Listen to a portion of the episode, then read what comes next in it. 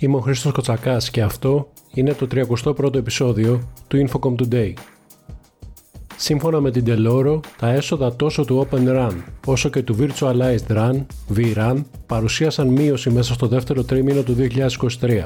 Μετά από μια σειρά ετών κατά την οποία τα έσοδα του Open Run ξεπέρασαν τις προσδοκίες και προχώρησαν με επιταχυνόμενο ρυθμό, η τρέχουσα επιβράδυνση δεν αποτελεί έκπληξη, όπως δήλωσε χαρακτηριστικά ο Στέβαν Πόγκρατς, αντιπρόεδρος στην Deloro. Η 5G Ventures ανακοίνωσε τη συμμετοχή του επενδυτικού ταμείου Φεστός στην ανάπτυξη της ελληνικής εταιρείας Wings ICT Solutions. Η συμμετοχή πραγματοποιήθηκε με τη μορφή της συνεπένδυσης μαζί με στρατηγικό επενδυτή από την Ελλάδα. Η Wings ICT Solutions αναπτύσσει καινοτόμες υπηρεσίες και προϊόντα Internet of Things με βάση προηγμένες τεχνολογίες όπως το 5G, τα Big Data αλλά και η τεχνητή νοημοσύνη. Τα νέα κεφάλαια θα διαδεθούν στην έρευνα και ανάπτυξη επιπλέον τεχνολογικών λύσεων με ακόμα μεγαλύτερη συμμετοχή της τεχνητής νοημοσύνης στη βελτιστοποίηση όλων των διαδικασιών και την αναγκαία συνεισφορά του δικτύου 5G. Επίσης, στην ενίσχυση της εμπορικής παρουσίας εταιρείας στις αντίστοιχες αγορές.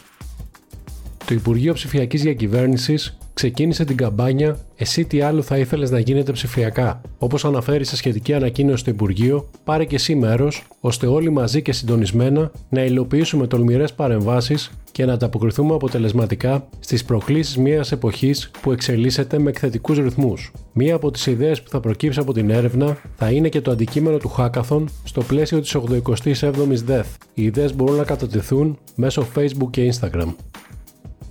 Η παγκόσμια κίνηση δεδομένων στα δίκτυα κινητής τηλεφωνίας αυξήθηκε κατά 33% από έτος σε έτος στο δεύτερο τρίμηνο του 2023 σε περίπου 134 exabyte το μήνα. Σύμφωνα με την Ericsson, η αύξηση έφτασε το 6% σε σύγκριση με το πρώτο τρίμηνο του έτους. Όπως αναφέρει η εταιρεία, η κίνηση στα δεδομένα ενισχύεται τόσο από τον αυξημένο αριθμό χρηστών ίντερνετ από κινητά, όσο και από την ενισχυμένη χρήση δεδομένων λόγω εφαρμογών όπως το streaming video. Ωστόσο, ο ετήσιος ρυθμός αύξησης της παγκόσμιας κίνησης επιβραδύνεται σταδιακά μετά από αυξήσεις άνω του 40% το 2021 και άνω του 50% το 2020.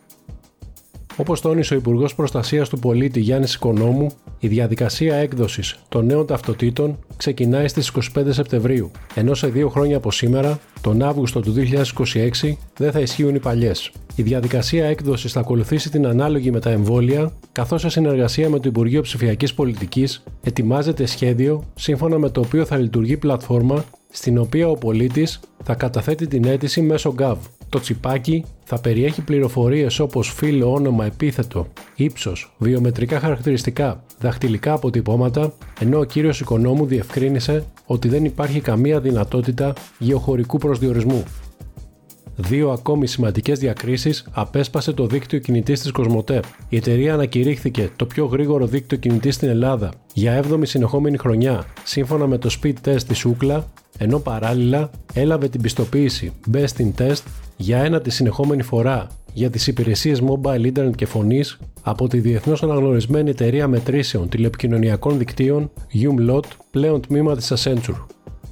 Η καρδιά του connectivity, των δικτύων 5ης γενιάς, των ιδιωτικών δικτύων, του 5G standalone, των smart cities αλλά και του μέλλοντος που βρίσκεται υπό ανάπτυξη με τη μορφή του 6G θα χτυπήσει και φέτος στο Mobile Connected World, ένα συνέδριο που έρχεται στις 5 Οκτωβρίου για 13η φορά με την υπογραφή και την αξιοπιστία της Smart Press. Μάθετε περισσότερα και πραγματοποιήστε δωρεάν την εγγραφή σας στο mwc.gr mwc.gr